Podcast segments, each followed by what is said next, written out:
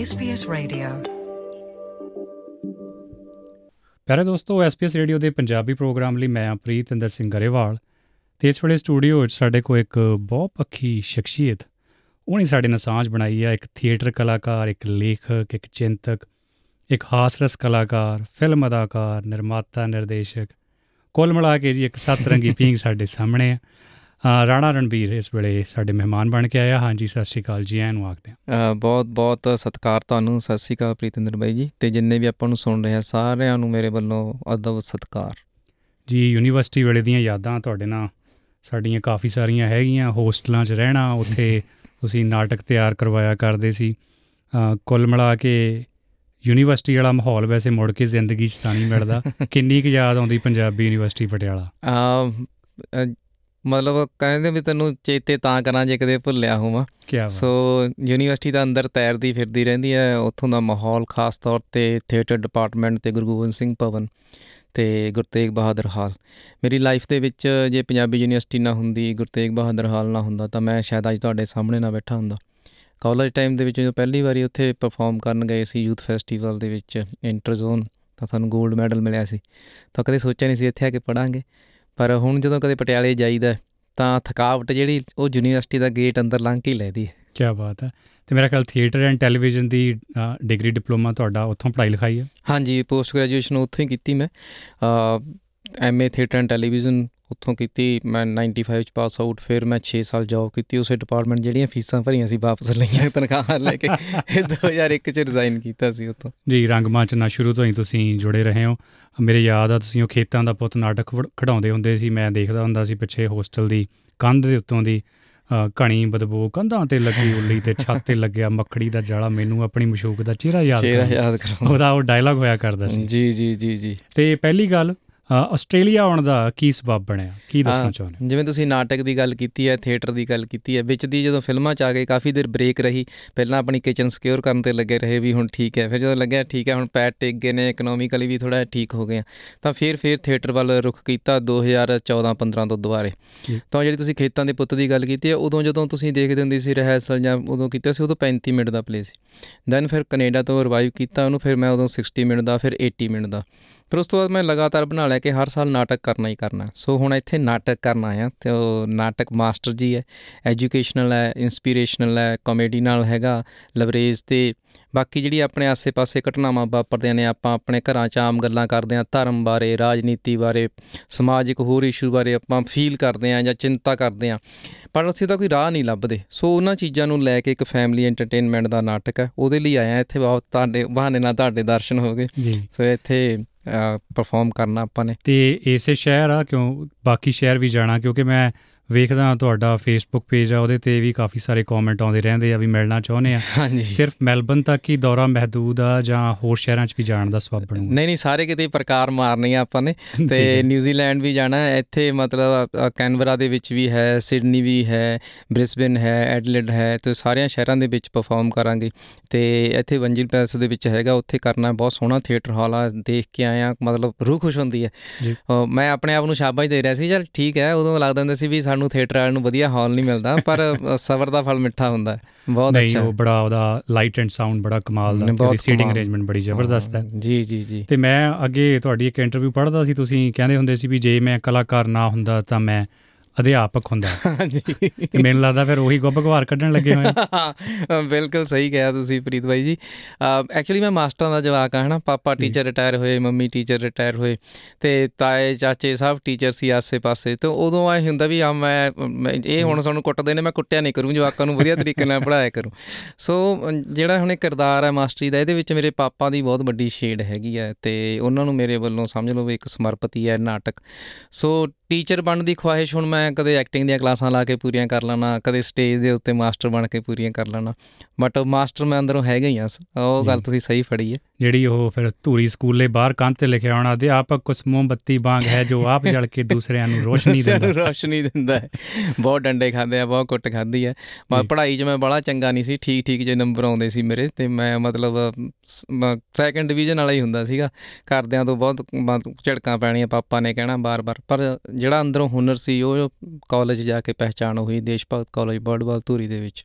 ਜੀ। ਸੋ ਬਿਲਕੁਲ ਤੁਸੀਂ ਗੱਲ ਕਹੀ ਆ ਅਧਿਆਪਕ ਦੀ ਕਦਰ ਅੱਜ ਸਾਡੇ ਸੋਸਾਇਟੀ ਦੇ ਵਿੱਚ ਜੇ ਦੇਖਣੀ ਹੋਵੇ ਤਾਂ ਪਹਿਲਾਂ ਵਾਲੀ ਤਾਂ ਨਹੀਂ ਰਹੀ। ਸ਼ਾਇਦ ਅਧਿਆਪਕ ਵੀ ਕਈ ਵਾਰੀ ਆਪਣੇ ਕਿੱਤੇ ਨਾਲ ਇਨਸਾਫ ਨਹੀਂ ਕਰਦੇ। ਇਹਦੇ ਨਾਟਕ ਦੇ ਵਿੱਚ ਅਧਿਆਪਕਾਂ ਤੇ ਵੀ ਬਹੁਤ ਤਵਾ। ਤੇ ਵੀ ਅਸਲੀ ਅਧਿਆਪਕ ਬਣਨ ਲਈ ਤੁਹਾਨੂੰ ਆਪਾ ਵਾਰਨਾ ਪੈਂਦਾ ਉਹੀ ਕਿ ਮੋਮਬੱਤੀ ਵਾਂਗੂ ਆਪ ਜਲਣਾ ਪੈਂਦਾ ਤਾਂ ਰੋਸ਼ਨੀ ਦੇਣੀ ਪੈਂਦੀ ਹੈ। ਕੋਈ ਸ਼ੱਕ ਨਹੀਂ। ਤੇ ਇੱਕ ਬੜਾ ਨਿੱਜੀ ਸਵਾਲ ਕੱਦ ਕਾਠ ਤੇ ਪੱਖੋਂ ਝੂਰਨਾ। ਛੋਟਾ ਕੱਦ ਹੋਣਾ। ਜ਼ਿੰਦਗੀ 'ਚ ਕਦੇ ਸੋਚਿਆ ਸੀ ਵੀ ਕੱਦ ਐਡਾ ਵੱਡਾ ਹੋ ਜਾਊਗਾ? ਵੀ ਛੋਟੇ ਕੱਦ ਲਈ ਕਦੇ ਝੂਰਨਾ ਨਹੀਂ ਪਊਗਾ। ਨਹੀਂ ਕਦੇ ਸੋਚਿਆ ਨਹੀਂ ਸੀਗਾ। ਆ ਜੇ ਕਿਤਾਬਾਂ ਨਾ ਆਉਂਦੀਆਂ ਮੇਰੇ ਹਿੱਸੇ ਇੱਕ ਤਾਂ ਅਵਸਥਾ ਇਹ ਸੀਗੀ ਪਲੱਸ 2 ਬੀਏ 1 ਇਅਰ ਤੱਕ ਤਾਂ ਇਹ ਹੋ ਗਿਆ ਸੀ ਮੈਂ ਸ਼ਾਇਦ ਪੜ੍ਹਾਈ ਛੱਡ ਜਾਊਂਗਾ। ਕਈ ਵਾਰੀ ਬਹੁਤ ਉਲਟੇ ਸਿੱਧੇ ਖਿਆਲ ਆਉਂਦੇ ਸੀ ਇਹ ਹੁੰਦਾ ਸੀ ਅਰੇ ਜਿਉਣਾ ਕੋਈ ਜਿਉਣਾ ਹੈਗਾ ਸਾਰੇ ਮਜ਼ਾਕ ਕਰਦੇ ਆ। ਬੁਲੀ ਸ਼ਬਦ ਨਾਲ ਤਾਂ ਬਹੁਤ ਦੇਰ ਬਾਅਦ ਵਾਸਤਾ ਪਿਆ ਉਦੋਂ ਤਾਂ ਹੁੰਦੇ ਸੀ ਖਿਜਾਉਂਦੇ ਨੇ। ਬਾਅਦ ਪਤਾ ਲੱਗਾ ਵੀ ਅੱਛਾ ਮੈਂ ਇੰਨਾ ਬੁਲੀ ਹੁੰਦਾ ਰਿਹਾ। ਬਟ ਜੇ ਕਿਤਾਬਾਂ ਨਹੀਂ ਆਉਂਦੀਆਂ ਜਾਂ ਚੰਗੇ ਅਧਿਆਪਕ ਨਾ ਆਉਂਦੇ ਜ਼ਿੰਦਗੀ ਦੇ ਵਿੱਚ ਤਾਂ ਮੇਰਾ ਖਿਆਲ ਮੈਂ ਨਹੀਂ ਆਰਟ ਦੀ ਦੁਨੀਆ 'ਚ ਨਹੀਂ ਆ ਸਕਣਾ ਸੀ। ਮੈਨੂੰ ਆਰਟ ਨੇ ਸੰਭਾਲਿਆ ਖਾਸ ਤੌਰ ਤੇ ਕਿਤਾਬਾਂ ਨੇ ਸੰਭਾਲਿਆ। ਕਿਤਾਬਾਂ ਨੇ ਬਹੁਤ ਰੌਸ਼ਨੀ ਦਿੱਤੀ। ਉਹਨਾਂ ਨੇ ਦੱਸਿਆ ਕਿ ਜਿਹੜਾ ਬੰਦੇ ਦਾ ਕੱਦ ਹੈ ਉਹ ਕੰਨਾਂ ਤੋਂ ਉੱਤੇ ਹੁੰਦਾ ਹੈ ਦਿਮਾਗ ਦੇ ਵਿੱਚ ਜਿੰਨਾ ਕੱਦ ਹੈਗਾ। ਜੇ ਉੱਥੋਂ ਉੱਚੇ ਹੋ ਜੇ ਤੁਹਾਡੀ ਸੋਚ ਲੱਗਦੀ ਹੈ ਆਪਣੇ ਆਪ ਤੇ ਤੁਸੀਂ ਵੀ ਯਕੀਨ ਕਰਦੇ ਹੋ ਔਰ ਸੈਲਫ ਲਵ ਜਦੋਂ ਪੈਦਾ ਹੁੰਦਾ ਹੈ ਤਾਂ ਫਿਰ ਬੰਦੇ ਨੂੰ ਪਤਾ ਲੱਗ ਜਾਂਦਾ ਵੀ ਅਸਲ ਹਾਈਟ ਕੀ ਹੈ। ਬਹੁਤ ਜ਼ਿਆਦਾ ਬੁਲੀ ਹੋਇਆ। ਅ, ਮੈਂ ਹੁਣ ਇਹੀ ਕਹਿੰਦਾ ਹੁੰਦਾ ਜਦੋਂ ਸਟੂਡੈਂਟਸ ਨਾਲ ਮਿਲਦਾ ਵੀ ਜੇ ਕੋਈ ਤੁਹਾਡੇ ਕੱਦ ਦਾ ਰੰਗ ਦਾ ਜਾਤ ਨਸਲ ਦਾ ਮਜ਼ਾਕ ਉਡਾਉਂਦਾ ਐਕਚੁਅਲੀ ਉਹ ਬੰਦਾ ਆਪਣੀ ਅਕਲ ਦਾ ਸਬੂਤ ਆਪ ਦੇ ਰਿਹਾ ਪਰ ਸਾਡੀ ਸੁਸਾਇਟੀ 'ਚ ਇਹ ਚੀਜ਼ਾਂ ਐਡੀ ਬੁਰੀ ਤਰ੍ਹਾਂ ਘਰ ਕਰ ਚੁੱਕੀਆਂ ਉਹਨਾਂ ਲੋਕਾਂ ਨੂੰ ਹੀ ਨਹੀਂ ਪਤਾ ਵੀ ਉਹ ਆ ਕੁਝ ਕਰ ਰਹੇ ਆ ਜੀ। ਕਰ ਰਹੇ ਆ। ਇਹੀ ਦਿਖਾਉਂਦਾ ਹੈ ਕਿਉਂਕਿ ਮੈਂ ਸਿਹਤ ਪੱਖੋਂ ਬੜਾ ਕਮਜ਼ੋਰ। ਜੀ। ਤੇ ਮੈਂ ਰਿਸ਼ਤੇਦਾਰੀ 'ਚ ਜਾਣੋਂ ਹਟ ਗਿਆ ਉਹ ਤੂੰ ਮਰਿਆ ਜਾਂ ਤੂੰ ਕੁਝ। ਖਾ ਲਾ। ਕਿਹਦਾ ਜੀ ਕਰਦਾ ਹੋਊ ਮਰਿਆ ਜਾਂ ਕਹਾਉਣ ਨੂੰ? ਬਿਲਕੁਲ, ਮੇਰੇ ਨਾਲ ਕੱਦ ਨਾਪਣ ਲਾਉਂਦੇ ਸੀ ਸਾਡੇ ਰਿਸ਼ਤੇਦਾਰ, ਹੈਨਾ? ਖ- ਬਹੁਤ ਨੇੜੇ ਦੇ ਜਦੋਂ ਛੁੱਟੀਆਂ 'ਚ ਜਾਣਾ, ਗਰਮੀ ਦੀਆਂ ਛੁੱਟੀਆਂ 'ਚ। ਤਾਂ ਉਹਨਾਂ ਨੇ ਜਵਾਕ ਆਪਣਾ ਖੜਾ ਕਰ ਲੈਣਾ। ਮੈਨੂੰ ਐ ਲੱਗਣਾ ਵੀ ਮੇਰੇ ਨਾਲ ਕੱਦ ਨਾਪਦੇ ਨੇ। ਆ ਤੇਤੋਂ 4 ਸਾਲ ਛੋਟਾ ਹੈ ਕਾਲਾ। ਤੂੰ ਇਸਲਾ ਤੇਤੋਂ ਉੱਚਾ ਹੋ ਗਿਆ। ਤੂੰ ਤਾਂ ਇਹਦੇ ਪਜਾਮੇ ਦੇ ਵਿੱਚ ਹੀ ਆ ਜਾਏ, ਸਾਰੇ ਦਾ ਸਾਰਾ। ਤੂੰ ਤਾਂ ਇਹਦੇ ਝੁੱਗੇ 'ਚ ਹੀ ਲੁਕ ਜੇ ਸੋ ਉਹ ਏਜ 8ਵੀਂ ਕਲਾਸ ਤੋਂ ਲੈ ਕੇ 12ਵੀਂ ਕਲਾਸ ਤੱਕ ਉਸ ਬੱਚੇ ਦੇ ਉੱਤੇ ਕੀ ਬੀਤੀ ਹੋਊਗੀ? ਉਹ ਕੀ ਕੀ ਸੋਚਦਾ ਹੋਊਗਾ? ਜੇ ਮੈਂ ਬੈਕ ਜਾਵਾਂ, ਤਾਂ ਆਪਣੇ ਬੱਚਿਆਂ ਨੂੰ ਕਹਿੰਦਾ ਹੁੰਦਾ ਵੀ ਕੱਲ ਕੱਲ ਨੂੰ ਤੂੰ ਕੋਈ ਵੀ ਆ ਜੇ ਆਪਣੇ ਤਾਂ ਪਰਿਵਾਰਾਂ ਦੇ ਵਿੱਚ ਤਾਂ ਉਡਾਈ ਜਾਂਦੇ ਨੇ ਕਿਸੇ ਦੇ ਦੰਦ ਉੱਚੇ ਹੈ ਕਿਸੇ ਦਾ ਰੰਗ ਕਾਲਾ ਹੈ ਕਿਸੇ ਦਾ ਜਾਦੇ ਗੋਰਾ ਕਿਸੇ ਨੂੰ ਬੱਗਾ ਕਹਤਾ ਕਿਸੇ ਨੂੰ ਕਾਲੂ ਕਹਤਾ ਮੈਨੂੰ ਬਚੀ ਹਨਾ ਪਤਾ ਨਹੀਂ ਕੀ ਕੁਝ ਕਹਿੰਦੇ ਸੀ। ਈਵਨ ਟੀਚਰ ਵੀ ਕਲਾਸ ਦੇ ਵਿੱਚ ਉਹ ਬੱਚੀ ਖੜਾ ਹੋ ਹਨਾ ਕਾਲਜ ਦੇ ਵਿੱਚ ਵੀ ਜਾ ਕੇ ਉਹ ਤੂੰ ਬਾਅਦ ਜਾ ਖਾ ਪੀ ਲਿਆ ਕਰ ਕੁਛ ਹੈ ਇੱਥੇ ਹੀ ਰੁਕ ਗਿਆ ਵਕਤ ਤੈਨੂੰ ਤਾਂ ਮਰ ਕੇ ਸਵਿਚ ਸੁੱਚ ਲਾਉਣ ਨੂੰ ਵੀ ਤੈਨੂੰ ਘਨੇੜਿਆਂ ਤੇ ਚੱਕਣਾ ਪਿਆ ਕਰੂ। ਸੋ ਇਸ ਤਰ੍ਹਾਂ ਦੀਆਂ ਗੱਲਾਂ ਆਮ ਸੁਣਨ ਨੂੰ ਮਿਲਦੀਆਂ ਸੀ। ਪਰ ਉਹ ਜੇ ਨਾ ਹੁੰਦਾ ਤਾਂ ਮੇਰਾ ਖਿਆਲ ਬੰਦਾ ਮੈਂ ਵੀ ਨਹੀਂ ਬਣਨਾ ਸੀਗਾ। ਸੋ ਮੈਂ ਤਾਂ ਇਹ ਕਹਿੰਦਾ ਹੁੰਦਾ ਕਿ ਜਿਹੜਾ 네ਗੇਟਿਵ ਬੰਦੇ ਹੁੰਦੇ ਨੇ ਜਾਂ 네ਗੇਟਿਵ ਸੋਚ ਦੇ ਮਾਲਕ ਹੁੰਦੇ ਨੇ, ਜੇ ਤੁਸੀਂ ਹਲੂਣਾ ਲੈਣ ਵਾਲੇ ਹੋਵੋ ਤਾਂ ਤੁਹਾਨੂੰ ਜ਼ਿਆਦਾ ਅੱਗੇ ਵਧਾਉਣ ਵਾਲੇ ਉਹ ਹੁੰਦੇ ਨੇ। Success is how high you bounce when you hit the bottom ਯਾ ਬੰਦਾ ਥੱਲੇ ਵੱਜਦਾ ਤੇ ਫਿਰ ਉੱਤੇ ਨੂੰ ਵੀ ਤਾਂ ਜਾਂਦਾ ਹੀ ਆ। ਬਾਉਂਸ ਉਹੀ ਹੈ ਫਿਰ ਸਹੀ ਗੱਲ ਤੇ ਹੈ ਰੱਬ ਖੈਰ ਕਰੇ ਤੇ ਇਦਾਂ ਹੀ ਤੁਹਾਡੀ ਚੜ੍ਹਦੀ ਕਲਾ ਰਵੇ। ਜ਼ਿੰਦਗੀ ਦੇ ਰੰਗ ਸਜਣਾ ਅੱਜ ਹੋਰ ਤੇ ਕੱਲ ਨੂੰ ਹੋਰ। ਤੇ ਤੁਹਾਡੀ ਜ਼ਿੰਦਗੀ ਦੇ ਵੀ ਬੜੇ ਰੰਗ ਨੇ ਮੈਂ ਜ਼ਿਕਰ ਕਰਦਾ ਸੀ ਸੱਤ ਰੰਗੀ ਪੀਂਘ ਦਾ। ਜੀ ਜੀ। ਇੱਕੋ ਹੀ ਸ਼ਖਸੀਅਤ 'ਚ ਬਹੁਤ ਸਾਰੀਆਂ ਸ਼ਖਸੀਅਤਾਂ ਲੁਕੀਆਂ ਹੋਈਆਂ। ਕਿਹੜਾ ਰੰਗ ਆ ਜਿਹੜਾ ਸਭ ਤੋਂ ਵੱਧ ਸੁਰਖ ਆ ਜਿਹੜਾ ਤੁਹਾਡੀ ਰੂਹ ਨੂੰ ਸਕੂਨ ਦਿੰਦਾ?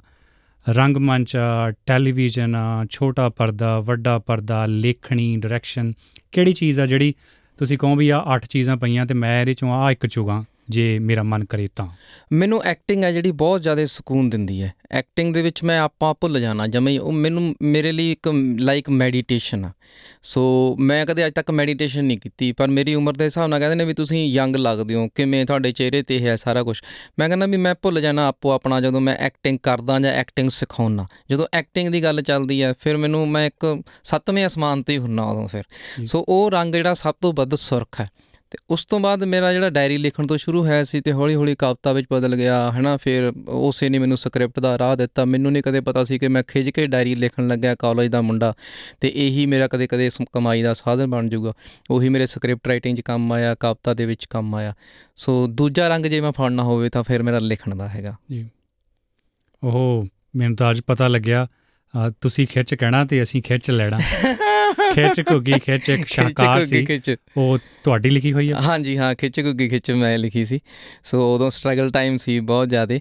ਸੋ ਬਹੁਤ ਘੱਟ ਬੰਦਿਆਂ ਨੂੰ ਪਤਾ ਹੈ ਕਿ ਮੈਂ ਲਿਖੀ ਹੈ ਬਟ ਦੇਖੀ ਸਾਰਿਆਂ ਨੇ ਹੋਈ ਹੈ। ਕੋਈ ਸ਼ੱਕ ਨਹੀਂ। ਜੀ। ਉਹ ਤੇ ਜੀਜਾ ਜੀ ਦੋ ਇਹੋ ਜਿਹੀਆਂ ਫਿਲਮਾਂ ਨੇ ਜਿਹੜੀਆਂ ਜਿਨ੍ਹਾਂ ਦਾ ਜ਼ਿਕਰ ਹਾਂਜੀ। ਕਾਮੇਡੀ ਕਲਾਕਾਰ ਕਹਿ ਲਓ ਤੇ ਉਹ ਕਰਦੇ ਹੀ ਕਰਦੇ ਆ ਤੇ ਜਾਂ ਕਹਿ ਲਓ ਸਾਡੇ ਦੌਰ ਵਾਲੇ ਜਾਂ ਸਾਡੀ ਉਮਰ ਦੇ ਲੋਕ ਆ ਉਦੋਂ ਕਿਉਂਕਿ ਨੈਟਫਲਿਕਸ ਪ੍ਰਾਈਮ ਦਾ ਦੌਰ ਨਹੀਂ ਸੀ ਜੀ ਬਿਲਕੁਲ ਉਦੋਂ। ਸਾਧਨ ਸੀਮਤ ਸੀ ਤੇ ਉਹਨਾਂ ਸੀਮਤ ਸਾਧਨਾਂ ਚੋਂ ਇਹ ਦੋ ਫਿਲਮਾਂ ਬੜੀਆਂ ਚੰਗੀਆਂ ਲੱਗਦੀਆਂ ਹੁੰਦੀਆਂ ਸੀ। ਬਿਲਕੁਲ ਜੀਜਾ ਜੀ ਤੋਂ ਭੱਟੀ ਸਾਹਿਬ ਦਾ ਖਿਆਲ ਆਇਆ। ਭੱਟੀ ਸਾਹਿਬ ਨਾਲ ਵੀ ਮੈਂ ਲਿਖਿਆ ਉਹਨਾਂ ਲਈ ਉਹਨਾਂ ਨੇ ਇੱਕ ਸੀਰੀਅਲ ਕੀਤਾ ਸੀ ਪ੍ਰੋਫੈਸਰ ਮਨੀ ਪਲਾਂਟ ਉਹਦੇ ਪਹਿਲਾਂ ਤੇਰੇ ਪਹਿਲੇ 13 ਐਪੀਸੋਡ ਮੈਂ ਲਿਖੇ ਸੀਗੇ। ਸੋ ਉਹਨਾਂ ਨਾਲ ਉਹਨਾਂ ਤੋਂ ਵੀ ਬਹੁਤ ਕੁਝ ਸਿੱਖਣ ਨੂੰ ਮਿਲਿਆ। ਸੋ ਜੀਜਾ ਜੀ ਦੇ ਵਿੱਚ ਮੈਂ ਇੱਕ ਐਕਟਰ ਦੇ ਤੌਰ ਤੇ ਪਾਰਟਿਸਿਪੇਟ ਕੀਤਾ ਸੀ। ਉਹਦੇ ਵਿੱਚ।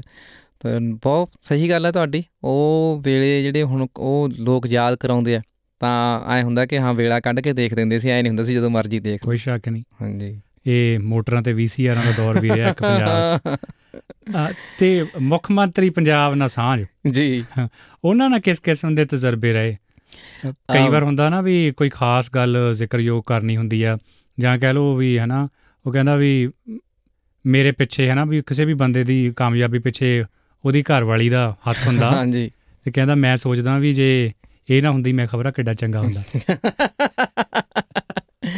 ਭਗਵੰਤ ਹੋਰਾਂ ਨਾਲ ਹੁਣ ਤਾਂ ਸਰਦਾਰ ਭਗਵੰਤ ਸਿੰਘ ਮਾਨ ਹਨਾ ਮੁੱਖ ਮੰਤਰੀ ਪੰਜਾਬ। ਹੁਣ ਤਾਂ ਜੀ ਮਹੱਲਾ ਕਲੀਨਿਕ ਤੋਂ ਲੈ ਕੇ ਡੈਰੀਆਂ ਤੋਂ ਲੈ ਕੇ ਤੁਸੀਂ ਥਾਂ ਨਹੀਂ ਲੱਭਣੀ ਜਿੱਥੇ ਉਹਨਾਂ ਦੀ ਫੋਟੋ ਨਾ ਹੋਵੇ। ਜੀ। ਗੁਜਰਾਤ ਅੰਡਮਾਨ ਨਿਕੋਬਾਰ ਦੇ ਅਖਬਾਰਾਂ 'ਚ ਛਪਦੇ ਆ। ਉੱਥੇ ਜਾਉਂਦੇ ਤੋ ਸਾਡੀ ਕਾਲਜ ਟਾਈਮ ਤੋਂ ਸਾਂਝ ਸੀ। ਮੈਂ ਦੇਸ਼ ਭਗਤ ਕਾਲਜ ਬਰਡਵਾਲ ਤੋਂ ਹੁੰਦਾ ਤੇ ਨਾਲ ਕਰਮਜੀਤ ਅਨਮੋਲ ਹੋਰੀ ਤੇ ਭਗਵੰਤ ਹੋਰੀ ਇਹ ਆਉਂਦੇ ਹੁੰਦੇ ਸ਼ਹੀਦ ਊਧਮ ਸਿੰਘ ਕਾਲਜ ਸੁਨਾਮ ਤੋਂ। ਤਾਂ ਅਸੀਂ ਇੱਕ ਦੂਜੇ ਨੂੰ ਕਾਲਜ ਦੇ ਜਿਹੜੇ ਇੰਟਰ ਕਾਲਜ ਕੰਪੀਟੀਸ਼ਨ ਜਾਂ ਯੂਥ ਫੈਸਟੀਵਲ ਦੇ ਵਿੱਚ ਇੱਕ ਦੂਜੇ ਦੇ ਨਾਲ ਟੱਕਰ ਦੇ ਕੰਪੀਟੀਟਰ ਹੁੰਦੇ ਸੀ ਅਸੀਂ। ਤੇ ਭਗਵੰਤ ਹੋਰਾਂ ਨੇ ਮੋਨੋ ਐਕਟਿੰਗ ਦੇ ਵਿੱਚ ਆਉਣਾ ਹੁੰਦਾ ਤੇ ਫੈਂਸੀ ਡਰੈਸ ਵਿੱਚ ਮੈਂ ਡਰਾਮੇ 'ਚ ਕਵਿਤਾ ਦੇ ਵਿੱਚ ਮੋਨੋ ਐਕਟਿੰਗ 'ਚ ਜਿੱਥੇ ਜਿੱਥੇ ਦਾ ਲੱਗਦਾ ਸੀ ਉੱਥੇ ਆਪਣੀ ਐਂਟਰੀ ਹੁੰਦੀ ਸੀ। ਸੋ ਉੱਥੋਂ ਸੀ ਫਿਰ ਉਹਨਾਂ ਨੇ ਮੇਰੇ ਖਿਆਲ ਬੀਕਾਮ ਤੋਂ ਬਾਅਦ ਮੈਂ ਪੜ੍ਹਾਈ ਛੱਡਤੀ ਸੀ ਕਿਉਂਕਿ ਉਹਨਾਂ ਦੀ ਕੈਸਟ ਆ ਗਈ ਅੱਗੇ। ਫਿਰ ਮੈਂ ਬਹੁਤ ਦੇਰ ਲੇਟ ਜਾ ਕੇ ਉਹਨਾਂ ਨੂੰ ਜੁਆਇਨ ਕੀਤਾ ਜਾ ਕੇ 2000 ਤੇ ਅ, ਅ, 2000 ਦੇ ਵਿੱਚ। ਉਦੋਂ ਫਿਰ ਜੁਗਨੂ ਕਹਿੰਦਾ ਹੈ ਸ਼ੁਰੂ ਹੋਇਆ। ਉਹ ਫਿਰ 4.5 ਸਾਲ ਅਸੀਂ ਇਕੱਠਿਆਂ ਨੇ ਕੰਮ ਕੀਤਾ। ਫਿਰ 2005 ਦੇ ਵਿੱਚ ਉਹ ਉਹਨਾਂ ਦਾ ਬੰਬੇ ਵੱਲ ਰੁਝਾਨ ਹੋ ਗਿਆ। ਫਿਰ ਮੈਂ ਇੱਧਰ ਇੰਡੀਵਿਜੂਅਲ ਹੋ ਗਿਆ। ਫਿਰ ਹੌਲੀ ਹੌਲੀ ਉਹਨਾਂ ਦਾ ਸਿਆਸਤ ਵੱਲ ਆ ਗਿਆ। ਸੋ ਬਹੁਤ ਅੱਛਾ ਸਫ਼ਰ ਰਿਹਾ। ਇਕੱਠੇ ਕਾਲਜ ਦੇ ਤੁਸੀਂ ਇੱਕ ਦੂਜੇ ਦੇ ਮੁਕਾਬਲੇ ਵਿੱਚ ਕੰਮ ਕਰਦੇ ਰਹੋ। ਫਿਰ ਤੁਸੀਂ ਇਕੱਠਿਆਂ ਨੇ ਸਹਿਕਰਮੀ ਰਹੇ ਹੋਮੋ ਤੇ ਉਹ ਬਹੁਤ ਅੱਛਾ ਸੀ। ਜਿਹੜਾ ਜੁਗ ਨੂੰ ਕਹਿੰਦਾ ਹੈ ਨੇ ਬਹੁਤ ਪਹਿਚਾਣ ਦਿੱਤੀ ਬਹੁਤ ਨਹੀਂ। ਟੈਲੀਵਿਜ਼ਨ ਦੀ ਦੁਨੀਆ 'ਚ ਉਹ ਹਾਸਰਸ ਕਾਮੇਡੀ 'ਚ ਆਪਣਾ ਮੁਕਾਮ ਰੱਖਦਾ। ਤੇ ਫੋਨ ਤੇ ਗੱਲ-ਗੁਲ ਹੋ ਜਾਂਦੀ ਹੈ ਜਾਂ ਬਹੁਤ ਘੱਟ? ਨਹੀਂ ਹੁਣ ਤਾਂ ਬਹੁਤ ਦੇਰ ਹੋ ਗਈ ਕਦੇ ਗੱਲ ਨਹੀਂ ਹੋਈ। ਹੁਣ ਤਾਂ ਹੋਣੀ ਕੀ ਹੈ। ਬਹੁਤ ਦੇਰ ਹੋ ਗਈ ਕਦੇ ਗੱਲ ਨਹੀਂ ਹੋਈ। ਬਟ ਉਹਨਾਂ ਦਾ ਸ਼ੁਰੂ ਤੋਂ ਹੀ ਹੁੰਦਾ ਸੀ ਮਤਲਬ ਭਗਵੰਤ ਹੋਰਾਂ ਬਾਰੇ ਮੈਂ ਅੱਜ ਵੀ ਕਹਿੰਦਾ ਹੁੰਦਾ ਪਤਾ ਨਹੀਂ ਉਹਨਾਂ ਨੂੰ ਕਿੰਨੇ ਹੀ ਨੰਬਰ ਮੂੰਹ ਜ਼ਬਾਨੀ ਯਾਦ ਹੁੰਦੇ ਸੀ ਔਰ ਕਿੰਨਾ ਡਾਟਾ ਕਿਹੜੇ ਵੇਲੇ ਕਿਹੜੀਆਂ ਚੋਣਾਂ ਹੋਈਆਂ ਕਿਹੜਾ ਜਿੱਤਿਆ ਕਿਹੜਾ ਹਾਰਿਆ ਹਾਕੀ ਦੀ ਟੀਮ ਦਾ ਮੈਚ ਕਿਹਨੇ ਜਿੱਤਿਆ ਸੀ ਕਿਹੜੇ ਸੰਚ ਕੀ ਹੋਇਆ ਸੀ। ਫੰਡੇ ਉਦੋਂ ਵੀ ਕਲੀਅਰ ਸੀ ਵੀ ਹੋਲ ਜਾਣਾ ਦਾ ਪੋਲਿਟਿਕਸ ਹੀ ਹੈ। ਠੀਕ ਹੈ। ਜੀ। ਤੇ ਫਿਲਮਾਂ 'ਚ ਦੇਖੋ ਤੁਹਾਨੂੰ ਮੇਰਾ ਖਿਆਲ 50 ਤੋਂ 70 ਫਿਲਮਾਂ ਹੋਣਗੀਆਂ ਜਾਂ 50 ਤੋਂ 100 ਪੰਜਾਬੀ। ਫਿਲਮਾਂ ਕਿੰਨੀਆਂ ਹੋਣਗੀਆਂ ਜਾਂ ਗਿਣਨੀਆਂ ਛੱਡੀਆਂ ਹੋਈਆਂ? ਨੇ ਹੁਣ ਤਾਂ ਮੇਰੇ ਖਿਆਲ 100 ਦੇ ਨੇੜੇ ਤੇੜੇ ਹੋ ਗਈ ਹੋਣੀ ਹੈ ਫਿਲਮ ਤੇ ਲਿਖੀਆਂ ਹੋਈਆਂ ਦੀ ਗਿਣਤੀ 15 ਕੁ ਹੋ ਗਈ ਹੋਣੀ ਹੈ ਜੀ। ਤੇ ਡਾਇਰੈਕਸ਼ਨ ਦੇ ਵਿੱਚ ਗਿਣਤੀ 2 ਦੀ ਹੋ ਗਈ ਹੈ। ਇੱਕ ਪਹਿਲਾਂ ਅਸੀਸ ਫਿਲਮ ਡਾਇਰੈਕਟ ਕੀਤੀ ਸੀ ਫਿਰ ਪੋਸਟ ਦੀ। ਤੇ ਕਿਹੜੀ ਫਿਲਮ ਆ ਜਿਹਦੇ 'ਚ ਜੇ ਰੋਲ ਨਾ ਕੀਤਾ ਹੁੰਦਾ ਜਾਂ ਨਾ ਮਿਲਿਆ ਹੁੰਦਾ? ਤਾਂ ਰਾਣਾ ਰਣਬੀਰ ਅਧੂਰਾ ਮਹਿਸੂਸ ਕਰਨਾ ਸੀ ਤੁਸੀਂ? ਅ, ਪਹਿਲੀ ਫਿਲਮ ਜੇ ਤਾਂ ਨਾ ਮਿਲੀ ਹੁੰਦੀ ਜਿਹੜੀ ਮਨਮੋਹਨ ਸਿੰਘ ਹੋਰਾਂ ਨੇ ਦਿੱਤੀ ਦਿਲ ਆਪਣਾ ਪੰਜਾਬੀ ਉਹਦੇ ਵਿੱਚ ਲੱਕੜ ਚੱਬ ਦਾ ਕਰੈਕਟਰ ਮਿਲਿਆ। ਤਾਂ ਮੇਰਾ ਖਿਆਲ ਸਿਨੇਮੇ ਦੇ ਵਿੱਚ ਪ੍ਰਵੇਸ਼ ਹੀ ਨਹੀਂ ਹੋਣਾ ਸੀਗਾ ਕੋਈ ਝਾਕਦਾ ਨਹੀਂ ਸੀ। ਮਨ ਜੀ ਨਵੇਂ ਕਲਾਕਾਰਾਂ ਨੂੰ ਮੌਕਾ ਦਿੰਦੇ ਸੀ। ਜਿਹੜਾ ਕਿ ਮੈਂ ਉਹਨਾਂ ਨੂੰ ਫੋਲੋ ਕਰਦਾ ਹੋਇਆ ਅੱਜ ਵੀ ਜਦੋਂ ਕੰਮ ਕਰਦਾ ਤਾਂ ਮੇਰੀ ਝਾਕ ਹੁੰਦੀ ਹੈ ਕਿ ਨਵੇਂ ਕਲਾਕਾਰਾਂ ਨੂੰ ਵੱਧ ਤੋਂ ਵੱਧ ਮੌਕਾ ਦਿੱਤਾ ਜਾਵੇ ਉਹਨਾਂ ਨੂੰ ਲਿਆ ਜਾਵੇ। ਫਿਰ ਜੇ ਸੀ ਮੈਂ ਨਾ ਜੇ ਮੈਨੂੰ 1984 ਦੇ ਵਿੱਚ ਤਾਰੀ ਦਾ ਰੋਲ ਨਾ ਮਿਲਦਾ ਤਾਂ ਮੈਨੂੰ ਲੱਗਣਾ ਸੀ ਮੈਂ ਅਧੂਰਾ ਹੈ ਮੇਰਾ ਸਫ਼ਰ ਮੇਰੇ ਤੋਂ ਕਿਸੇ ਨੇ ਕੰਮ ਨਹੀਂ ਲਿਆ। ਸੋ ਉਹ ਨਰਾਗ ਸਿੰਘ ਹੋਰਾਂ ਨੇ ਉਹ ਕਰੈਕਟਰ ਦੇ ਕੇ ਇੱਕ ਕਲਾਕਾਰ ਦੇ ਤੌਰ ਤੇ ਮੈਨੂੰ ਜਿਉਂਦਾ ਕੀਤਾ ਉਹਨਾਂ ਨੇ ਮਤਲਬ ਪਹਿਚਾਣਿਆ ਉਹਨਾਂ ਨੇ। ਲੋਟਰੀ ਤੇ ਸ਼ੈਂਪੀ ਦੀ ਵੀ ਕਦਰ ਪਈ। ਹਾਂ, ਲ- ਸ਼ੈਂਪੀ ਦਾ ਕਿਰਦਾਰ ਤਾਂ ਮਤਲਬ ਜਿਹੜੇ ਮੇਰਾ ਨਾਂ ਵੀ ਨਹੀਂ ਜਾਣਦੇ, ਉਹ ਕਹਿੰਦੇ ਨੇ ਸ਼ੈਂਪੀ ਭਾਈ ਤੁਹਾਡਾ ਨਾਂ ਕੀ ਹੈ, ਹਨਾ? ਉਹ ਤਾਂ ਦਿੱਲੀ, ਦੱਖਣ ਸਾਰੇ ਕਿਤੇ ਸ਼ੈਂਪੀ ਦਾ ਜਿਹੜਾ ਕਿਰਦਾਰ ਸੀ, ਉਹਨੇ ਮੈਨੂੰ ਭਾਰਤ ਦੇ ਵਿੱਚ ਬਹੁਤ ਜ਼ਿਆਦਾ ਅਲੱਗ-ਅਲੱਗ ਸੂਬਿਆਂ ਦੇ ਵਿੱਚ ਪਹਿਚਾਣ ਦਵਾਈ, ਹਨਾ? ਉਹ ਮੈਕਸਿਮਮ ਲੋਕ ਮੇਰਾ ਨਾਂ ਨਹੀਂ ਜਾਣਦੇ, ਸ਼ੈਂਪੀ ਦੇ ਤੌਰ ਤੇ ਪਹਿਚਾਣਦੇ ਨੇ। ਸੋ, ਉੱਥੋਂ ਜ਼ਿਆਦਾ ਬਹੁਤ, ਬਾਕੀ ਜਿਹੜਾ ਹੁਣ ਨਵਾਂ ਤੁਸੀਂ ਲੋਟਰੀ ਵਾਲੀ ਗੱਲ ਕਹੀ ਉਹ ਫਿਰ ਮੇਰੇ ਲਿਖਣ ਦਾ ਹੌਲੀ ਹੌਲੀ ਲੋਕਾਂ ਨੂੰ ਪਤਾ ਲੱਗਿਆ ਜਾਂ ਇੰਡਸਟਰੀ ਵਿੱਚ ਪਤਾ ਲੱਗਿਆ ਫਿਰ ਜਦੋਂ ਅਰਦਾਸ ਲਿਖਦੇ ਆ ਤਾਂ ਇੱਕ ਨਵਾਂ ਸਫ਼ਰ ਸ਼ੁਰੂ ਹੁੰਦਾ। ਫਿਰ ਰਾਣੇ ਦਾ ਜੋ ਅੰਦਰ ਸੀ ਯੂਨੀਵਰਸਿਟੀ ਟਾਈਮ ਦਾ ਰਾਣਾ ਤਾਂ ਫਿਰ ਉਹ ਜਾ ਕੇ 2015 16 ਦੇ ਵਿੱਚ ਜਾ ਕੇ ਬਾਹਰ ਆਉਂਦਾ ਤੇ ਉਹ ਲਾਟਰੀ ਦਾ ਕਿਰਦਾਰ ਨਿਭਾਉਣਾ ਫਿਰ ਅਸੀਸ ਵਾਲੇ ਅਸੀਸ ਦਾ ਕਰੈਕਟਰ ਨਿਭਾਉਣਾ। ਤਾਂ ਹੁਣ ਮੈਨੂੰ ਲੱਗਦਾ ਮੈਂ ਆਪਣੇ ਬੱਚਿਆਂ ਨੂੰ ਕਹਿ ਸਕਦਾ ਵੀ ਤੁਹਾਡੇ ਪਿਓ ਨੇ ਕੁਝ ਕੱਤਿਆ ਕੋਈ ਸ਼ੱਕ ਨਹੀਂ। ਕੱਤਿਆ ਕਰੂੰ ਕੱਤਿਆ ਕਰੂੰ ਮੈਂ ਤੇਰੀ ਨੂੰ। ਹਾਂ ਅੱਜ ਯੂਨੀਵਰਸਿਟੀ ਚ ਗਾਉਂਦੇ ਹੁੰਦੇ ਕਿੱਥੋਂ ਯਾਦ ਕਰਾਤਾ ਤੁਸੀਂ? ਸਾਰੀ ਰਾਤ ਚੱਲੀ ਜਾਂਦਾ ਏ। ਫਿਰ ਤੜਕੇ 4 ਵਜੇ ਸੌਣਾ ਕੈਰਮ ਬੋਰਡ ਖੇਡਣਾ ਨਾਲ ਟੇਬਲ ਟੈਨਿਸ ਚੱਲੀ ਜਾਣਾ ਟਿਕ ਟਿਕ ਹੋਈ ਜਾਣੀ। ਸਹੀ ਗੱਲ ਹੈ। ਜੀ। ਤੇ ਦੇਖੋ ਨਜ਼ਰੀਆ ਬੰਦੇ ਦਾ ਸਮੇਂ-ਸਮੇਂ ਤੇ ਚੇਂਜ ਹੁੰਦਾ ਰਹਿੰਦਾ। ਪਹਿਲਾਂ ਰੰਗਮੰਚ ਨਾਲ ਜੁੜੇ ਹੋਏ ਸੀ। ਆਮਦਨ ਦੇ ਲਿਹਾਜ਼ ਨਾਲ ਵਸੀਲੇ ਉਹਨੇ ਨਹੀਂ ਹੋਣੇ। ਜਿਉਂ-ਜਿਉਂ ਫਿਲਮਾਂ ਚ ਆਉਂਦੇ ਗਏ ਆਮਦਨ ਦੇ ਲਿਹਾਜ਼ ਨਾਲ ਬੰਦਾ ਥੋੜਾ ਬਹੁਤ ਸਿਕਿਉਰ ਹੁੰਦਾ ਜਾਂਦਾ ਹਨਾ? ਉਹ ਕਹਿੰਦਾ ਜੀ ਗਲਾਸ ਅੱਧਾ ਭਰਿਆ ਕਿ ਖਾਲੀ ਆ। ਕਹਿੰਦਾ ਜੇ ਤਾਂ ਪਿਆਸ ਲੱਗੀ ਆ ਫਿਰ ਤਾਂ ਭਰਿਆ ਹੋਇਆ। ਹਨਾ? ਬਿਲਕੁਲ। ਫਿਲਮਾਂ ਨੇ ਆਮਦਨ ਦੇ ਲਿਹਾਜ਼ ਨਾਲ ਰਾਣਾ ਰਣਬੀਰ ਨੂੰ ਉੱਥੇ ਖੜਾ ਕਰਤਾ ਜਿੱਥੇ ਹੁਣ ਘੱਟੋ ਘੱਟ ਪਤਨੀ ਤਾਂ ਨਹੀਂ ਕਹਿੰਦੀ ਇਹ ਕੀ ਕੰਮ ਕਰਦੇ ਹੋ ਕੋਈ ਹੋਰ ਕਰ ਲਓ। ਹਾਂ ਨਹੀਂ ਇਹ ਕਦੇ ਵੀ ਨਹੀਂ ਹੋਇਆ। ਮਤਲਬ ਬਹੁਤ ਕੁਝ ਦਿੱਤਾ ਇੰਡਸਟਰੀ ਨੇ ਖਾਸ ਤੌਰ ਤੇ ਫਿਲਮਾਂ ਨੇ ਬਹੁਤ ਕੁਝ ਦਿੱਤਾ ਆ ਪਹਿਲਾਂ ਬਹੁਤ ਤੰਗੀ ਵੀ ਦੇਖੀ। ਮੈਂ ਘਰੋਂ ਬਹੁਤ ਘੱਟ ਪੈਸੇ ਲੈਂਦਾ ਸੀਗਾ। ਸਿਰਫ ਪਾਪਾ ਨੂੰ ਇਹ ਕਹਿਣਾ ਕਿ ਫੀਸ ਭਰ ਦਿਓ। ਉਦੋਂ ਮੈਂ ਪਟਿਆਲੇ ਐਫਐਮ ਦੇ ਉੱਤੇ ਜਿਹੜਾ ਆਪਣਾ ਹੁੰਦਾ ਸੀ ਉੱਥੇ ਰੇਡੀਓ ਪ੍ਰੋਗਰਾਮ ਕਰਨਾ ਸ਼ੁਰੂ ਕਰਤਾ ਸੀ। ਪ੍ਰੀਤ ਬਾਈ ਇੱਕ ਪ੍ਰੋਗਰਾਮ ਦਾ 150 ਰੁਪਿਆ ਮਿਲਦਾ ਸੀਗਾ ਤੇ ਹਫ਼ਤੇ ਮਹੀਨੇ 'ਚ ਚਾਰ ਪ੍ਰੋਗਰਾਮ ਮਿਲਦੇ ਸੀ। ਯੁਵਾਣੀ ਪ੍ਰੋਗਰਾਮ ਹੁੰਦਾ ਸੀ ਜਾਂ ਅੱਜ ਸ਼ਾਮ। ਪ੍ਰੋਗਰਾਮ। ਉਹ ਮੈਂ ਸਾਢੇ ਕੁ ਤਿੰਨ ਸਾਲ ਕੀਤਾ ਉੱਥੇ ਰੇਡੀਓ ਦੇ ਉੱਤੇ ਨਾਲ ਨਾਲ ਆਪਣਾ ਖਰਚਾ ਕੱਢਦਾ ਸੀ ਉਹ 600 ਰੁਪਿਆ ਬਹੁਤ ਮਾਇਨੇ ਰੱਖਦਾ ਸੀ। ਬਹੁਤ ਜ਼ਿਆਦੇ ਫਿਰ ਸਿੰਗਰਸ ਨਾਲ ਜਾ ਕੇ ਐਂਕਰਿੰਗ ਕਰਨ ਲੱਗ ਗਿਆ ਸਟੇਜਾਂ ਦੇ ਉੱਤੇ ਉਹ ਕਿਸੇ ਨੇ 350 ਦੇਣਾ ਕਿਸੇ ਨੇ 300 ਦੇਣਾ ਉਹ ਵੀ ਬਹੁਤ ਵੱਡੀ ਗੱਲ ਸੀ ਪਰ ਹੌਲੀ ਹੌਲੀ ਇਹ ਨਹੀਂ ਕਦੇ ਸੋਚਿਆ ਸੀ ਜਾਂ ਫਿਲਮਾਂ ਚ ਆਉਂਗਾ ਮੈਨੂੰ ਤਾਂ ਇਹ ਸੀ ਵੀ ਯੂਨੀਵਰਸਿਟੀ ਨੌਕਰੀ ਕਰਨ ਲੱਗ ਗਏ ਪਰ ਜਦੋਂ ਪਹਿਚਾਣ ਬਣ ਗਈ ਫਿਰ ਛੱਡਿਆ ਵੀ ਇੱਕ ਕੰਮ ਹੀ ਕਰਨਾ। ਜਾਂ। ਨੌਕਰੀ ਕਰਾਂ ਜਾਂ ਉਹ ਕਰਾਂ ਇਹ ਨਹੀਂ ਦੋ ਪਾਸੇ ਨਹੀਂ ਕਿਸ਼ਤੀ ਸਵਾਰ ਰਹਿਣਾ ਫਿਰ ਬਹੁਤ ਕੁਝ ਦਿੱਤਾ ਜਿਹੜੇ ਕਦੇ ਸੁਪਨੇ 'ਚ ਵੀ ਨਹੀਂ ਸੋਚਿਆ ਸੀ ਇੱਕ ਮਾਸਟਰਾਂ ਦੇ ਜਵਾਕ ਜਿਨ੍ਹਾਂ ਦੇ ਘਰੇ ਸਕੂਟਰ ਵੀ ਨਹੀਂ ਸੀ ਉਹਨਾਂ ਦੇ ਘਰੇ ਕਾਰ ਆ ਜਾਣੀ ਜਦੋਂ ਪਹਿਲੀ ਮਰੂਤੀ ਲਈ ਉਹਦੀ ਖੁਸ਼ੀ ਅੱਜ। ਨਵੀਂ ਕਾਰ ਖਰੀਦ ਕੇ ਨਹੀਂ ਹੁੰਦੀ ਜਿਹੜੀ ਸੈਕੰਡ ਹੈਂਡ ਮਾਰੂਤੀ ਲੈ ਕੇ ਹੋਈ ਸੀ। ਸੋ ਉਹਨੇ ਬਹੁਤ ਬਾਕੀ ਪਹਿਚਾਣ ਜਿਹੜੀ ਮਿਲੀ ਉਹ ਇੱਕ ਅਲੱਗ ਹੈ। ਹਾਂ ਜੇ ਮੈਂ ਸਿਰਫ ਇੰਨਾ ਕੁ ਜ਼ਰੂਰ ਸੀ ਮੈਂ 2015 ਕੁ ਚ ਆਪਣੇ ਆਪ ਨੂੰ ਸਮਝਾ ਲਿਆ ਸੀ ਵੀ ਰਾਣੇ ਹੁਣ ਤੂੰ ਸਿਕਿਉਰ ਹੋ ਗਿਆ। ਹੁਣ ਤੇਰੀ ਕਿਚਨ ਸਿਕਿਉਰ ਹੋ ਗਈ। ਫਿਰ ਮੈਂ ਵਾਈਫ ਵੀ ਆਪਣੀ ਪੜ੍ਹਾਈ ਆ ਕੇ ਕੈਨੇਡਾ ਉਹਨੂੰ ਕੋਰਸ ਕਰਾਇਆ। ਤਾਂ ਉਹ ਤਾਂ ਉਹਨਾਂ ਨੇ ਤਾਂ ਕਦੇ ਵੀ ਨਹੀਂ ਕਿਹਾ ਸੀ ਜਦੋਂ ਉਹਨੇ ਬਹੁਤ ਔਖਾ ਟਾਈਮ ਦੇਖਿਆ ਮੇਰੇ ਨਾਲ। ਉਹਦੀ ਸਪੋਰਟ ਤੋਂ ਬਿਨਾ ਮੈਂ ਸ਼ਾਇਦ ਅੱਗੇ ਨਾ ਵੱਧ ਸਕਦਾ। ਬੜੇ ਔਖੇ ਟਾਈਮ ਦੇਖੇ ਨੇ। ਬਟ ਤੁਹਾਡੀ love marriage ਹਾਂਜੀ ਲਵ ਮੈਰਿਜ ਸਾਡੀ। ਯੂਨੀਵਰਸਿਟੀ ਚ ਰਿਊਮਰਸ ਹੁੰਦੀਆਂ ਨਾ ਫਿਰ ਅਸੀਂ ਫਿਰ ਤੋਂ- ਵੀ ਰਾਣੇ ਨੇ ਵਿਆਹ ਕਰਾਇਆ। ਹਾਂਜੀ ਉਹ ਇੰਗਲਿਸ਼ ਡਿਪਾਰਟਮੈਂਟ ਵਿੱਚ ਹੁੰਦੇ ਸੀਗੇ ਮੇਰੇ ਜੂਨੀਅਰ ਸੀ ਕਾਫੀ। ਤੇ ਮੈਂ ਉਦੋਂ ਜੌਬ ਕਰਨ ਲੱਗ ਗਿਆ ਸੀਗਾ ਬਟ ਉਹੀ ਗੱਲ ਹੁੰਦੀ ਹੈ ਕਿ ਉਹ ਮੈਂ ਤਾਂ ਕਿੱਥੇ ਕਰਾਉਣਾ ਸੀ ਉਹ ਬਸ ਉਹ ਕਾਫੀ ਹਾਊਸ ਨੇ ਮਾਰ ਲਏ। ਟਿਊਨਿੰਗ ਸਾਡੀ ਦੋਸਤੀ ਤੋਂ ਸਾਡੀ ਟਿਊਨਿੰਗ ਹੋਈ ਸੀ ਦੋਸਤੀ ਸਾਡੀ ਪਿਆਰ ਦੇ ਵਿੱਚ ਬਦਲੀ ਪਹਿਲਾਂ ਸਾਡੀ ਦੋਸਤੀ ਸੀਗੀ। ਸੋ ਦਵਿੰਦਰ ਦਾ ਮੈਂ ਪਿਆਰ ਨਾਲ ਅਸੀਂ ਬਿੰਦੂ ਕਹਿੰਦੇ ਆ ਤੇ ਹੁਣ ਦੋ ਬੱਚੇ ਆ ਸਾਡੇ ਕੋਲੇ ਬੇਟੀ ਹੈ ਬੇਟਾ ਹੈ ਤੇ ਬਹੁਤ ਕੁਝ ਹੈ। ਹਾਂ ਬੰਦੇ ਦੀ ਮਨਸ਼ਾ ਤਾਂ ਕਦੇ ਨਹੀਂ ਮਤਲਬ ਕਿ ਭਰਦੀ ਹੁੰਦੀ। ਸੈਟੀਸਫਾਈ ਤਾਂ ਕਦੇ ਵੀ ਨਹੀਂ ਕੋਈ ਹੁੰਦਾ। ਮੈਂ ਕਹਿੰਦਾ ਹੁੰਦਾ ਕਿ ਸੈਟੀਸਫਾਈ ਹੋਣਾ ਵੀ ਨਹੀਂ ਚਾਹੀਦਾ ਖਾਸ ਤੌਰ ਤੇ ਆਪਣੇ ਕੰਮ ਤੋਂ। ਨਹੀਂ ਤਾਂ ਤੁਹਾਡੇ 'ਚ ਰੁਕਾਵਟ ਆ ਜਾਊਗੀ ਹਨਾ? ਮੈਂ ਇਹ ਕਹਿੰਦਾ ਕਿ ਵੀ ਸੈਟੀਸਫਾਈ ਹੋਣਾ ਤਾਂ ਖੜ ਜਾਣਾ। ਟੋਬਿਆਂ ਦਾ ਨਾਂ ਹੈ। ਨਦੀਆਂ ਕਦੇ ਸੈਟੀਸਫਾਈ ਨਹੀਂ ਹੁੰਦੀਆਂ ਪਰ ਹਾਂ ਨਦੀ ਨੂੰ ਇਹ ਪਤਾ ਹੁੰਦਾ ਵੀ ਕਿਤੇ ਪਾਣੀ ਘੱਟ ਹੈ ਕਿਤੇ ਵੱਧ ਹੈ ਉਹਨੇ ਆਪਣੀ ਰਵਾਨਗੀ 'ਚ ਤੁਰਦੇ ਰਹਿਣਾ ਸੋ ਉਸ ਰਵਾਨਗੀ ਨੂੰ ਪਹਿਚਾਣ ਕੇ ਫਿਰ ਉਹ ਥੀਏਟਰ ਵੱਲ ਮੂੰਹ ਕੀਤਾ ਦੁਬਾਰੇ ਫਿਰ ਇੱਧਰ ਆਏ ਤੇ ਹੁਣ ਆਪਣੀ ਮਰਜ਼ੀ ਨਾਲ ਕੰਮ ਕਰ ਲੈਣਾ ਪਹਿਲਾਂ ਤਾਂ ਆਂਦਾ ਜਿਹੜਾ ਰੋਲ ਆਇਆ ਚੱਕ ਲਓ ਜਿੰਨੇ ਪੈਸੇ ਦਿੰਦੇ ਚੱਕ ਲਓ ਤੇ ਹੁਣ ਨਹੀਂ ਹੁਣ। ਥੋੜਾ ਜਿਹਾ ਮਰਜ਼ੀ ਨਾਲ ਕਰੀਦਾ ਕੰਮ ਸੰਤੁਸ਼ਟੀ ਆਵੇ ਬਣਾ ਕਿਉਂਕਿ ਵੈਸੇ ਵੀ ਇਹ ਮਨੁੱਖੀ ਸੁਭਾਅ ਉਹ ਕਹਿੰਦੇ ਹੁੰਦੇ ਜੇ ਕਿਤੇ ਬੰਦਾ ਸੰਤੁਸ਼ਟ ਹੁੰਦਾ ਤਾਂ ਹੁਣ ਕਿਤੇ ਗੁਫਾ 'ਚ ਬੈਠਾ ਪੱਥਰਾਂ 'ਚ ਅੱਗ ਜੀ ਬਾਲਦਾ ਹੋਣਾ ਹਾਂ ਬਿਲਕੁਲ ਸਹੀ ਗੱਲ ਹੈ। ਕੀ ਆ ਕੀ ਰੱਖਿਆ ਕੱਚੇ ਮੀਟ ਹੀ ਖਾ ਲਵੇ ਹਨਾ? ਜੇ ਇਹ ਸੰਤੁਸ਼ਟ ਤਾਂ ਹੀ ਆਪਣੇ ਘਰ-ਬਾਰ ਛੱਡ ਕੇ ਪਹਿਲਾਂ ਪਟਿਆਲੇ ਤੋਂ ਆਏ ਪਟਿਆਲੇ ਤੋਂ ਅੱਗੇ ਰਵਾਨਗੀ ਹੋਈ ਫਿਰ ਨੌਕਰੀ ਛੱਡੀ ਫਿਰ ਕੈਨੇਡਾ ਆ ਗਏ ਫਿਰ ਫਿਰ ਥੀਏਟਰ ਸ਼ੁਰੂ ਕਰ ਲਿਆ ਦੁਬਾਰੇ ਹੁਣ ਆਪਣੀ ਮਰਜ਼ੀ ਨਾਲ ਲਿਖ ਲਈਦਾ ਉਸ ਹਿਸਾਬ ਨਾਲ ਕਰ ਲਈਦਾ। ਤੇ ਮੈਨੂੰ ਲੱਗਦਾ ਕਿ ਜੀਵਨ ਇੱਕੋ ਹੀ ਹੁੰਦਾ ਤੁਹਾਨੂੰ ਆਪਣੇ ਪਹਿਚਾਨ ਲੈਣਾ ਚਾਹੀਦਾ ਉਹ ਮਨ ਤੂੰ ਜੋਤ ਸਰੂਪ ਹੈ ਆਪਣਾ ਮੂਲ ਪਹਿਚਾਨ ਸੋ ਆਪਣਾ ਮੂਲ ਪਛਾਣਨ ਦੀ ਲੋੜ ਹੈ ਮੇਰੇ ਖਿਆਲ ਤੁਸੀਂ ਉਹੀ ਰੰਗ ਫੜ ਲੈਂਦੇ ਹੋ। ਕਾਮੇਡੀ ਦੀ ਗੱਲ ਕਰਨੀ ਆ ਤਾਂ ਕਾਮੇਡੀ ਤੁਰ ਪੈਂਦੀ ਆ ਜੇ ਸੰਜੀਦਾ ਗੱਲਾਂ ਕਰਨੀਆਂ ਤਾਂ ਉਹੋ ਜਿਹੀਆਂ ਕਰਨ ਲੱਗ ਜਾਂਦੇ ਹੋ। ਪਰ ਸਾਡੇ ਉਹ ਸੁਣਨ ਵਾਲੇ ਜਿਹੜੇ ਤੁਹਾਨੂੰ ਬਹੁਤਾ ਨਹੀਂ ਜਾਣਦੇ ਉਹਨਾਂ ਲਈ ਆਪਾਂ ਇੱਕ ਵੰਨਗੀ ਮਾਤਰ ਕੋਈ ਹਾਸ ਰਸ ਕੋਈ ਇਹੋ ਜੀ ਸਕਿਟ ਜਿਹੜੀ ਤੁਹਾਨੂੰ ਮਤਲਬ ਬਹੁਤ ਚੰਗੀ ਲੱਗਦੀ ਆ ਵੀ ਜੇ ਮੇਰਾ ਮਨ ਕਰੇ ਤਾਂ ਮੰਨ ਲਓ ਉਹ ਮਾਸਟਰ ਜੀ ਨਾਟਕ ਚੋਂ ਹੀ ਕੁਝ ਹੋਵੇ। ਜੀ ਜੀ। ਮੈਨੂੰ ਮੈਨੂੰ ਮਹਿਸੂਸ ਹੁੰਦਾ ਕਿ ਆਡੀਓ ਪੱਖੋਂ ਰੇਡੀਓ ਪੱਖੋਂ ਕਈ ਵਾਰ ਔਖਾ ਹੋ ਜਾਂਦਾ। ਹਾਂਜੀ। ਕਿਉਂਕਿ ਸਟੇਜ ਤੇ ਉਹ ਚੀਜ਼ ਕਰਨੀ ਫਿਲਮ 'ਚ ਚੀਜ਼ ਕਰਨੀ ਬੜੀ ਆਸਾਨ ਹੁੰਦੀ ਹੈ ਪਰ ਫਿਰ ਵੀ ਨਹੀਂ ਬਿਲਕੁਲ ਅ, ਮੈਂ ਤਾਂ ਜਿਵੇਂ ਅਸੀਂ ਬਾਹਰ ਕੈਨੇਡਾ ਵਿੱਚ ਮੇਰਾ ਬਾਹ ਪੈਂਦਾ ਉੱਥੇ ਮੈਂ ਬੱਚਿਆਂ ਨੂੰ ਬਹੁਤ ਨਜ਼ਦੀਕ ਤੋਂ ਦੇਖਿਆ ਉਹ ਕਿਵੇਂ ਦੀ ਪੰਜਾਬੀ ਬੋਲਦੇ ਆ। ਪਹਿਲਾਂ ਉਹ ਬੱਚਿਆਂ ਦਾ ਮਜ਼ਾਕ ਉਡਾਉਂਦੇ ਆ ਕਿ ਇਹ ਕਿੱਦਾਂ ਵੀ ਕਿੱਦਾਂ ਮੈਂ ਇਹ ਕਰਨਾ ਮੰਗਦਾ ਆ ਇਹ ਖਾਣਾ ਆ ਹੈਨਾ ਤੂੰ ਪੌੜੀ ਤੇ ਚੜ ਜਾ। ਉਹ ਮਤਲਬ ਰਾੜਾ ਨਹੀਂ ਬੋਲ ਸਕਦੇ ਪਰ ਮੈਨੂੰ ਲੱਗਦਾ ਕਿ ਜਿਵੇਂ ਸਾਡੀ ਮਾਝਾ ਮਾਲਵਾ ਦੁਆਬਾ ਤੇ ਪੁਆਧੀ ਬੋਲੀ ਦੇ ਸਾਡੇ ਕੋਲ ਮਾਝੀ ਹੈ ਮਾਲਵੀ ਹੈ ਉਵੇਂ ਸਾਨੂੰ ਇੱਕ ਉਹ ਵੀ ਅਸ- ਮੰਨ ਕੇ ਮੰਨਣੀ ਪੈਣੀ ਹੈ ਕਿ ਇਹ ਵੀ ਸਾਡੀ ਹੁਣ ਪੰਜਾਬੀ ਬੋਲੀ ਦਾ ਇੱਕ ਹਿੱਸਾ ਹੈਗੀ ਹੈ ਸੋ ਬੱਚੇ ਜਦੋਂ ਦੇਖਦੇ ਆ ਤਾਂ ਮੈਂ ਕਹਿੰਦਾ ਹੁੰਦਾ ਕਿ ਮੈਂ ਉਤਰਿਆ ਤੇ ਸਾਨੂੰ ਲੈਣ ਆਏ ਤੇ ਉਹ ਮੈਨੂੰ ਦੇਖਣ ਸਾਰ ਕਹਿੰਦਾ ਕਹਿੰਦਾ ਅੰਕਲ ਕਿੱਦਾਂ ਇੱਥੇ ਤੇਰੀ ਬੂਥੀ ਹੋ ਰਿਹਾ ਤੇਰੀ ਟੈਲੀਵਿਜ਼ਨ ਤੇ ਬੂਥੀ ਹੋਰ ਹੁੰਦੀ ਆ।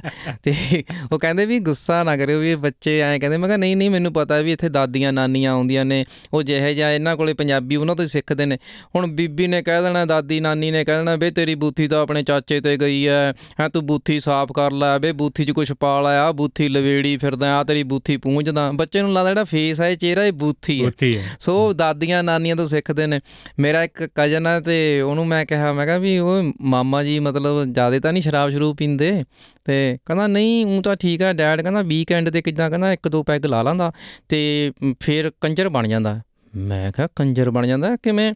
ਕਹਿੰਦਾ, ਫਿਰ ਇਹ ਉੱਚੀ ਉੱਚੀ ਗਾਣੇ ਗਾਉਂਦਾ, ਸੀਟੀਆਂ ਮਾਰਦਾ, ਲਲਕਾਰੇ ਮਾਰਦਾ, ਟੱਪਣ ਲੱਗ ਜਾਂਦਾ, ਨੱਚਣ ਲੱਗ ਜਾਂਦਾ। ਮੈਂ ਕਿਹਾ, ਫਿਰ ਤੂੰ ਐਂ ਕਹੀ ਫਨੀ ਹੋ ਜਾਂਦਾ? ਕਹਿੰਦਾ ਅੱਛਾ ਇਹ ਫਨੀ ਹੁੰਦਾ ਮਮ ਕਹਿੰਦੀ ਕੰਜਰ ਬਣ ਗਿਆ। ਸੋ ਇਦਾਂ ਇਹ ਮਾਹੌਲ ਦੇ ਵਿੱਚ ਬੱਚਿਆਂ ਤੋਂ ਉਹਨਾਂ ਤੋਂ ਕਈ ਚੀਜ਼ਾਂ ਆਸੇ-ਪਾਸੇ ਦੀ। ਮਿਲ ਜਾਂਦੀਆਂ ਨੇ। ਤੁਸੀਂ ਵੈਨਕੂਵਰ ਸਰੀ ਉਸ ਪਾਸੇ ਰਹਿੰਦੇ ਹੋ? ਜੀ ਸਰੀ ਪੰਜਾਬੀਆਂ ਦੀ ਭਰੀ। ਸੋ ਤਾਂ ਹੀ ਇਹਨਾਂ ਬੱਚਿਆਂ ਨਾਲ ਤੁਹਾਡਾ ਵਾਸਤਾ ਪੈਂਦਾ। ਨਾਲ ਹੁਣ ਆਪਦੇ ਬੱਚੇ ਤਾਂ ਚਲੋ ਤੁਹਾਡੇ ਪੰਜਾਬ ਦੇ ਜੰਮੇ ਪਲੇ ਆ ਤੇ ਮੈਂ ਤੇ ਅੱਜ ਦਾ ਜੀ ਮੈਂ ਕਹਿੰਦਾ ਅੰਕਲ ਜਿੱਦਾਂ ਮੈਂ ਤੁਹਾਨੂੰ ਇੱਕ ਕਵਿਤਾ ਸੁਣਾਵਾਂ ਮੈਂ ਕਿਹਾ ਸੁਣਾ।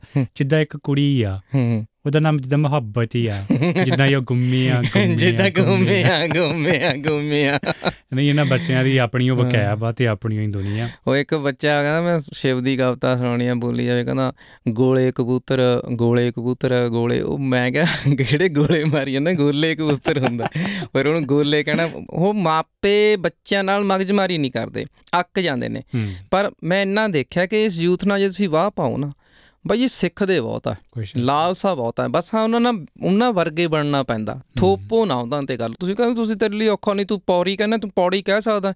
ਤੂੰ ਪਾਬੀ ਕਹਿੰਦਾ ਤੂੰ ਭਾਬੀ ਕਹਿ ਸਕਦਾ। ਜਦੋਂ ਉਹਨੂੰ ਦੱਸਦੇ ਹੋ ਵਜਨ ਕੀ ਆ ਸ਼ਬਦ ਦਾ ਉਹ ਸਿੱਖ ਜਾਂਦੇ ਆ। ਜੇ ਅਸੀਂ ਇੰਗਲਿਸ਼ ਬੋਲਣੀ ਸਿੱਖ। ਗਏ ਤਾਂ ਕੁਝ ਵੀ ਬੋਲ ਕਨ ਬੋਲਣਾ ਕਿ ਸਿੱਖ ਆ ਜੇ ਸਕਦੇ ਇਹਨਾਂ ਨੇ ਟਿਕਟੌਕ ਤੇ ਹੀ ਸਿੱਖਣਾ ਫਿਰਦੀ ਆ ਨੈਣ ਗੇੜੇ ਮਾਰਦੀ ਉਹ ਅੱਖ ਵਾਲੀ ਇਸ਼ਾਰਾ ਕਰੀ ਜਾਂਦੀ ਉਹਨੂੰ ਪਤਾ ਹੀ ਨਹੀਂ ਵੀ ਨੈਣ ਹੋਰ ਚੀਜ਼ ਹੈ।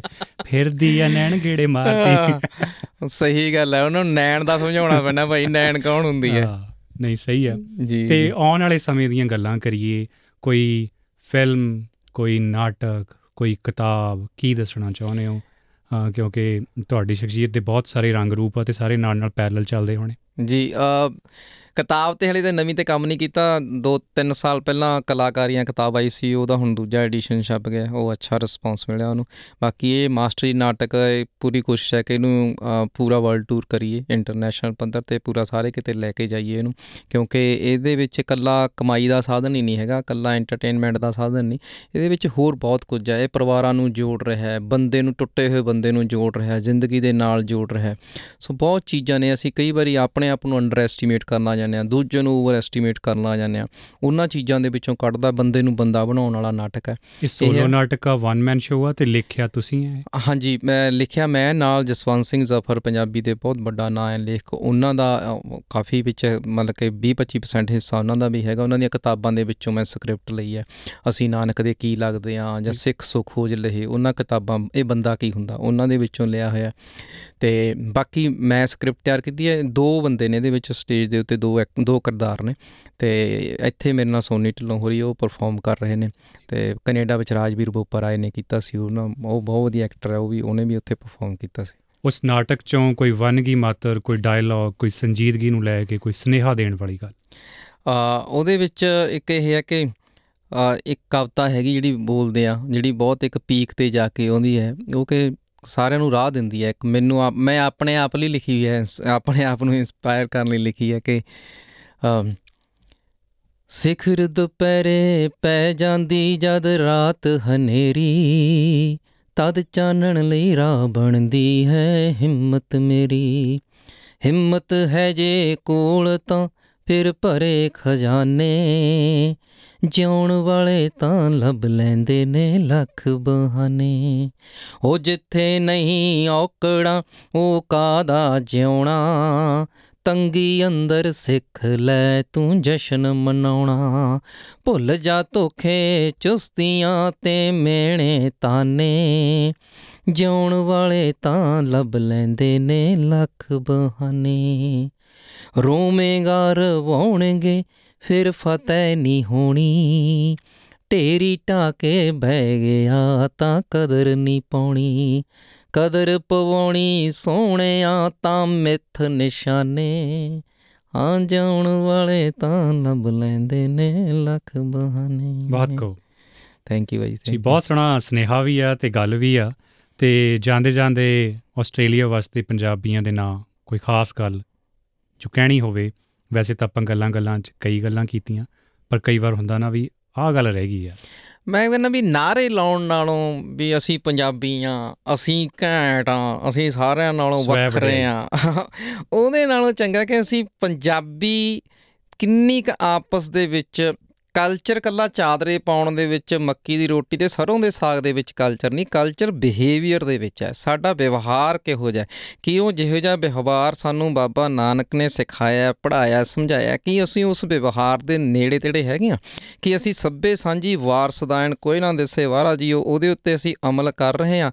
ਕਿ ਅਸੀਂ ਕਹਿੰਦੇ ਹਾਂ, ਨੀਵੇਂ ਸੋ ਗੌਰਾ ਹੋਏ, ਅਸੀਂ ਕਿੰਨਾ ਕੁ ਨਿਮਰਤਾ ਦੇ ਨਾਲ ਅੱਗੇ ਚੱਲ ਰਹੇ ਹਾਂ? ਉਹ ਹੈ ਦੂਜਾ ਜੇ ਪੰਜਾਬੀ ਸਿਰਫ ਨਾਰੇ ਨਾਲ ਨਾਲ ਨਹੀਂ ਹੁੰਦੀ ਇਕੱਲੀਆਂ ਊੜਾ ਆੜਾ ਘਰੇ ਫੱਟੀ ਲਾਉਣ ਨਾਲ ਨਹੀਂ ਪੰਜਾਬੀ ਦੇ ਤੁਸੀਂ ਅ, ਪੁੱਤ ਸਪੂਤ ਹੋ ਸਕਦੇ।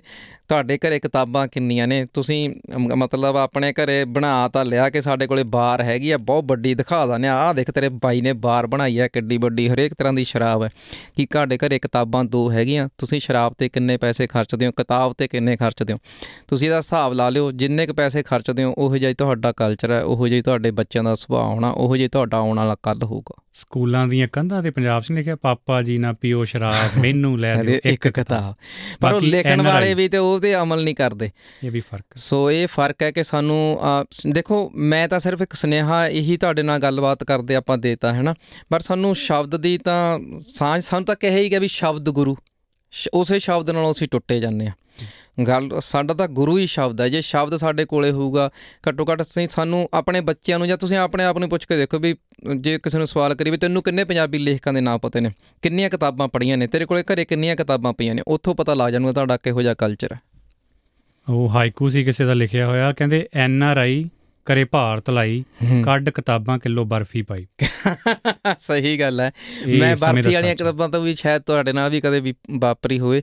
ਮੈਂ ਰੱਦੀ ਵਾਲਿਆਂ ਤੋਂ ਵੀ ਕਿਤਾਬਾਂ ਲਈਆਂ ਨੇ ਵੀ ਮੈਂ ਕਿਤਾਬ ਚੱਕ ਲਾਂ ਕਹਿੰਦਾ ਇਹ ਤਾਂ ਉਹੀ ਪਈ ਆ ਵਿੱਚ। ਮੈਂ ਲੈ ਲੈਣਾ ਕਿੰਨੇ ਪੈਸੇ? ਕਹਿੰਦਾ ਮੈਂ ਕੀ ਪੈਸੇ ਲੈਣੇ ਲੈ ਜਾ।